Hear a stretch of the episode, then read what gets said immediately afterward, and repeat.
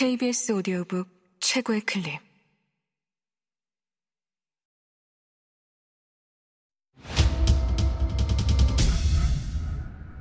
케이비에스 오디오북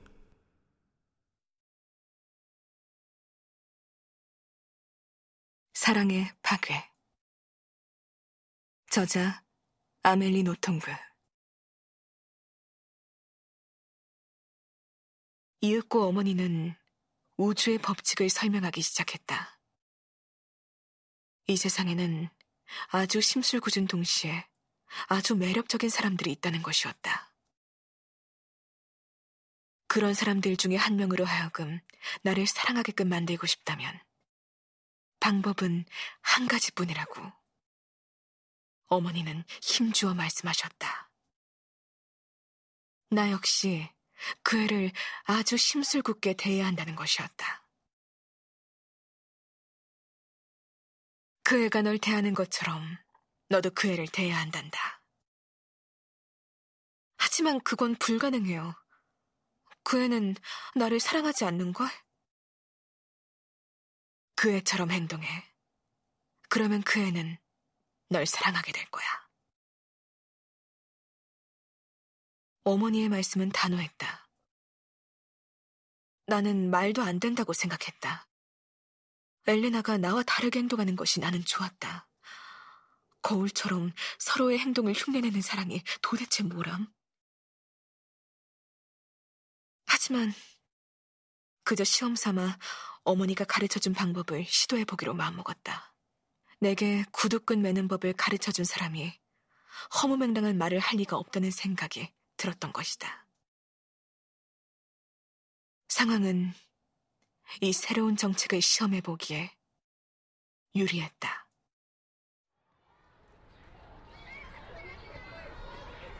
전투 중에 연합군은 독일군 대장 한 사람을 생포했다. 베르너라는 그 아이는 이제까지 한 번도 우리 손에 잡힌 적이 없는, 우리가 보기에는 그야말로 악의 화신이었다. 우리는 기뻐서 어쩔 줄 몰랐다.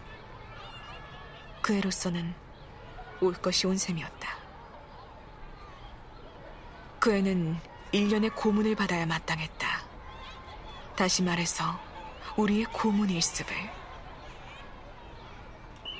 독일군 장군의 몸은 소시지처럼 묶이고 입에는 젖은 솜이 물려졌다.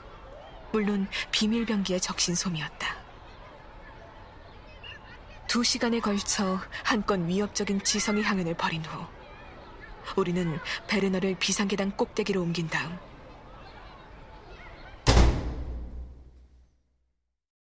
그다지 튼튼하지 않은 줄에 묶어 십오 분간 허공에 매달았다.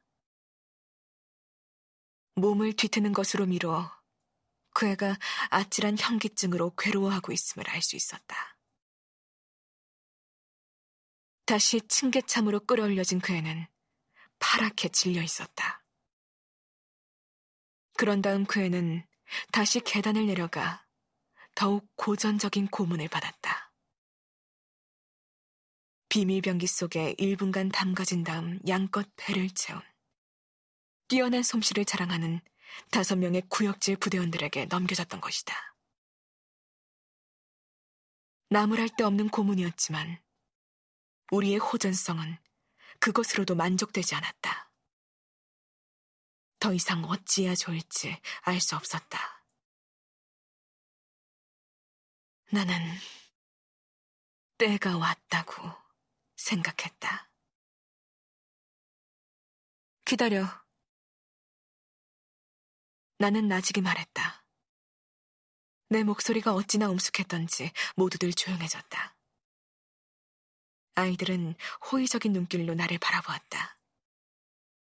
그도 그럴 것이 나는 우리 군대에서 가장 나이가 어렸던 것이다. 하지만 내가 한 일 덕택에 나는 무시무시한 전사의 대열로 올라갈 수 있었다. 나는 그 독일군 장군의 머리 쪽으로 다가갔다. 고개 빠르기를 알레그로 마논 트로포로 정하는 연주자처럼 나는 말했다. 일어서 손으로 땅을 짚지 말고. 엘레나의 목소리처럼 내 목소리에는 감정이 실려있지 않았다. 그런 다음 나는 약속한 대로 모욕감으로 눈을 부릅뜨고 있는 베르너의 양 미간을 겨누어 총 쏘는 신용을 했다.